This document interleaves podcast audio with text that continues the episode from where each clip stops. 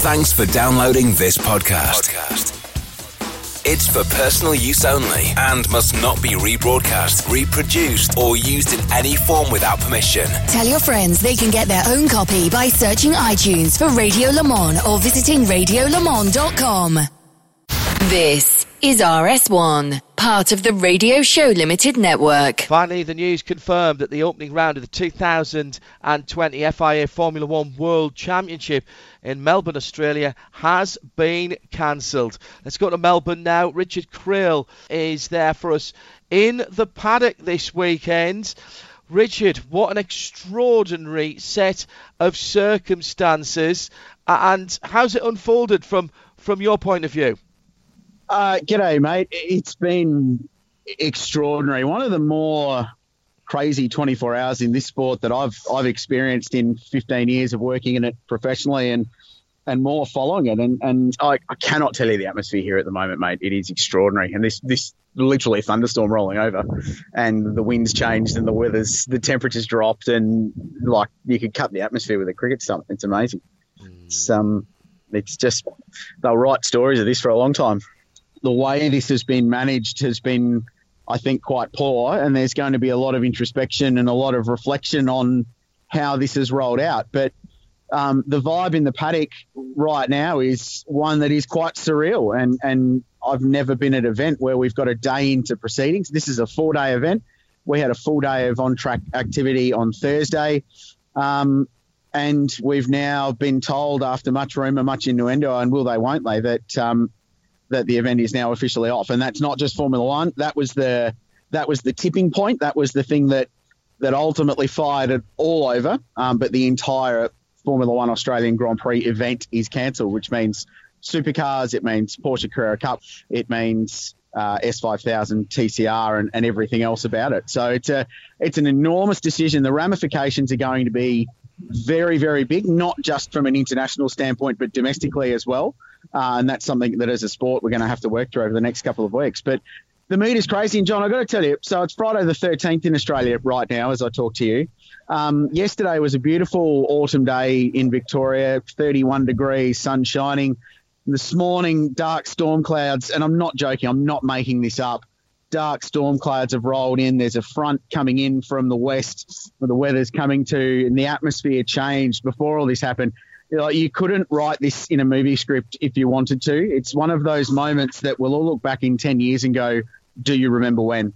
Now, for those that didn't know this, the first day of the event, the Thursday of the event, there was no Formula One action, but it, it was no. all the support series, which absolutely went ahead as per. Uh, this morning, uh, you and I both know a lot of officials and marshals and flaggers. Uh, I yep. got I got uh, the text that they all got. They sent that a lot of people sent it through to me that today, Friday, was going to go ahead absolutely as scheduled. Uh, and I mean, what what's the? I suppose what I want to well, ask I, is. I, what what's what's the uh, information flow been like to you, the media, well, and to the other series? Uh, not good. Uh, so my role this weekend is more from a broadcast point of view, working with, with Porsche, the Carrera Cup series, and, and I'm calling, well, was due to call S5000 as well. I'm properly grumpy that's off. Um, so it, has been poor. My, my understanding is is that, and, and the official release that was put out not too long ago as we speak, was that the decision was made by Formula One. So that the impasse here was a standoff between who cancels the event. Is it the promoter the local, the, the Australian Grand Prix Corporation, i.e., the Victorian government, or is it Formula One? Um, and I believe that was what caused the standoff um, and caused it to take so long. And the understanding is that the teams uh, told Formula One late last night that they weren't going to race, and that forced F1's hand. And at nine o'clock this morning, Friday morning Australian time, they went to the event and said, We're not racing. And that was then the impetus for the event to cancel the whole thing. There were talks this morning that it would proceed. Uh, supercars were working on the basis that the event was going to continue and that they would continue to race. Uh, S5000 cars were being warmed up this morning, ready for their first race, first ever championship race, by the way. And then the news filtered through that that once Formula One was over, we were pretty pretty certain that the whole thing would be cancelled, and it was. So, but but there's a lot. The, the communication has been very very poor.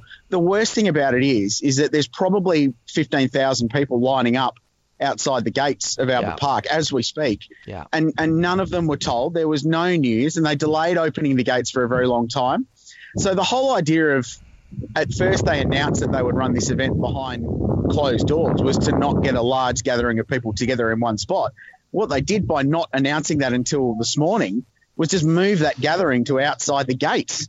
So it defeated the purpose anyway. It's been a very, very strange morning, and there's there's going to be some some courses in universities down the road taught about crisis communications based on lessons learned out of this weekend. Well, given what's happened in the last few days and how other sports and even other parts of motorsport have reacted, uh, including uh, the president of IMSA, John Doonan, making himself available to talk about mm. the the cancellation uh, of Sebring uh, and, and the WEC event there as well, although that wasn't necessarily his event. Um, just from uh, aside from Formula One, what's the ramifications for the series that thought they were going to be racing this weekend? I mean, they've lost a big event, but they have lost a round of the series as well. And uh, will there be an opportunity for them to gain that back somewhere, doubling up maybe somewhere? I mean, Supercars had what was it, three rounds this weekend?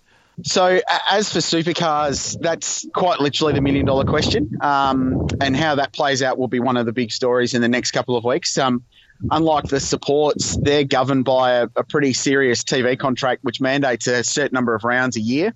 Um, and with this event now not going ahead and they haven't had any racing, there's going to be a question as to whether that counts of them ticking one of the boxes or if they're going to have to make up those races somewhere else. So it's a huge issue uh, and it's going to create more expense. It's going to create some serious stress and some heartache for these people. So th- these are the things that are that are going to have to be worked out over the next couple of weeks, and it's going to have to happen quickly.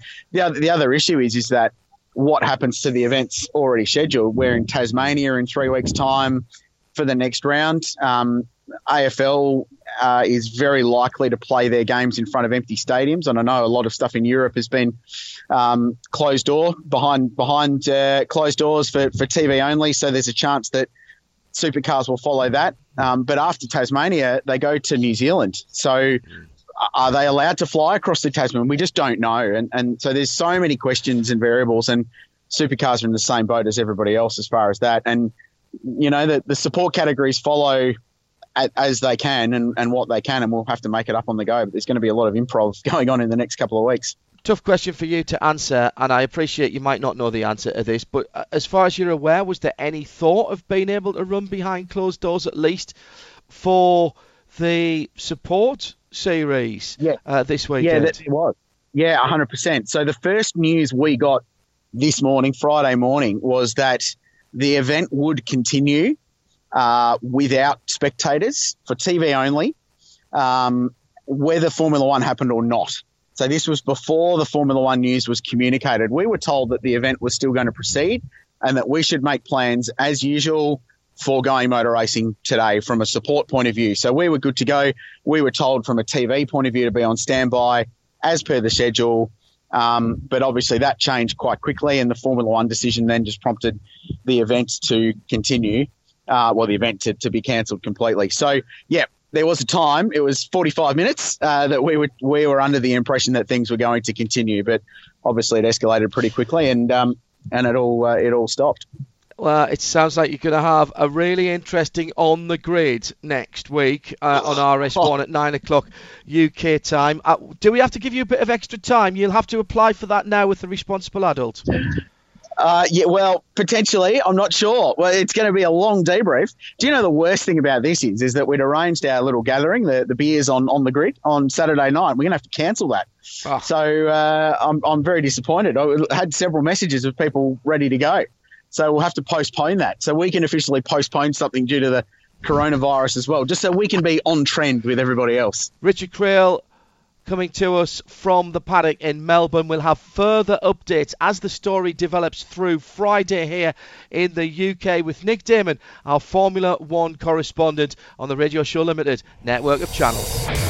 This program is a Radio Show Limited production. Tell your friends there's more at radiolemans.com.